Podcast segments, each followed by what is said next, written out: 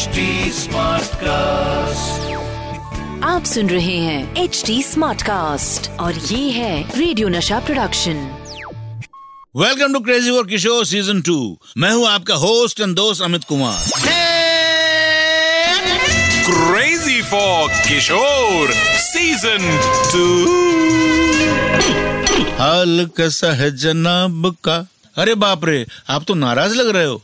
अच्छा अच्छा कल आधे किस्से सुनाए थे इसलिए? तो भैया, इसमें नाराज़ होने की क्या बात है? आगे के किस्से बिल्कुल तैयार है? कुछ बातें हो गई थी, कुछ बातें बाकी हैं। तो बाकी कुछ भी नहीं रखना चाहिए। इसलिए सब बताऊँगा। आज बताऊँगा कि गाने को परफेक्ट बनाने के लिए बाबा ने कौन सा तरीका आजमाया। कैसे पता चलता था आशा जी को बाबा का मूड और क्यों बाबा गाने से पहले आशा जी को खिलाते थे बिस्किट?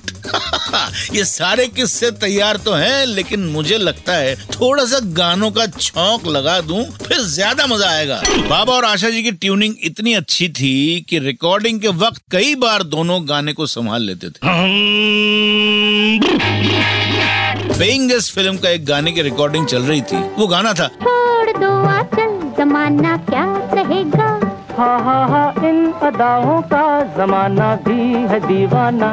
दीवाना क्या आशा जी गाने की पहली लाइन गा रही थी। फ़िल्म के म्यूज़िक डायरेक्टर थे सचिन देव बर्मन। उनको गाने की पहली लाइन वैसे अच्छी नहीं लग रही थी। तो सचिन दा बोले आशा तू सोच कि किसी ने तुम्हारे साड़ी का पल्लू प्यार से पकड़ा है और उसे खींच रहा है और तुम उसे छुड़ा रही हो। इस तरह इमेजिन करो इस तरह का एक्सप्रेशन दो। आशा जी ने थोड़ा इमेजिन किया और गाने के लिए माइक के पास आई। तो उनका साड़ी का पल्लू वाकई पीछे से किसी ने खींचा। आशा जी ने बिना देखे पल्लू को खींचा और उनके मुँह से निकला। "आह, छोड़ दो आंचल।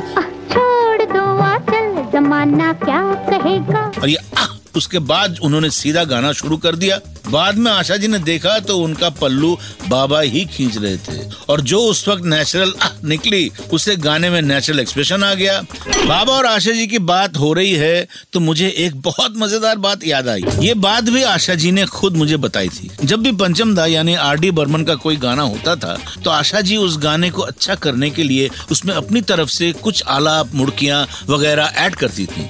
ये सब करते करते बहुत देर हो जाती थी। रिकॉर्डिंग सुबह शुरू होती थी और दोपहर के दो तीन बजे तक चलती थी। बाबा वहाँ बैठ के आशा जी को देखते ही रहते थे। इतने समय में तो किसी को भी भूख लग जाती है। वैसे ही आशा जी को भी बहुत भूख लग जाती थी, लेकिन वो गाती रहती थी और मुड़की पे मुड़की मुड़की को मुड़की, फिर से रिटेक होता था। ये करते करते अचानक बाबा ने बोले, आशा, बिस्कुट खाओगी? ये बिस्कुट खा ले, अच्छे से गा पाएगी सीधा सीधा गाना ऐसे थे बाबा और आशा जी का साथ में रिलेशन अब भैया, मुझे ही बहुत भूख लग रही है। मैं भूख के मारे कुछ भी नहीं कह पा रहा हूँ। तो मैं बिस्किट के साथ अपनी भूख मिटाकर आता हूँ।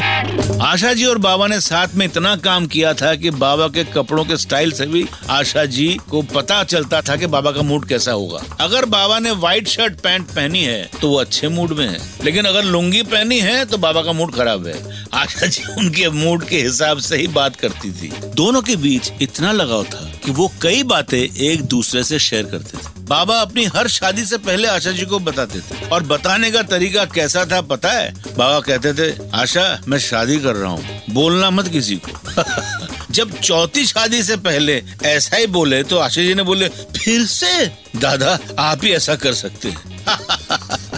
आशा जी के साथ ही बाबा ने अपना आखिरी गाना भी गाया, वक्त की आवाज़ फ़िल्म के लिए। आशा जी ने मुझे बताया था कि बाबा ने इस गाने के बाद उनके सर पर हाथ रखा और कहा, आशा, हम लोग जल्दी मिलेंगे और फिर साथ में लंदन, अमेरिका कॉन्सर्ट के लिए चलेंगे। पर ये नहीं हो पाया। बाबा तो एक अलग यात्रा पर ही चले गए। आज इस बात के साथ ही मैं भी चलता हूँ अपने घर की ओर और आप सुनते रहिए crazy for Kishore season two आप सुन रहे हैं एच डी स्मार्ट कास्ट और ये था radio Nasha production H smart Smartcast.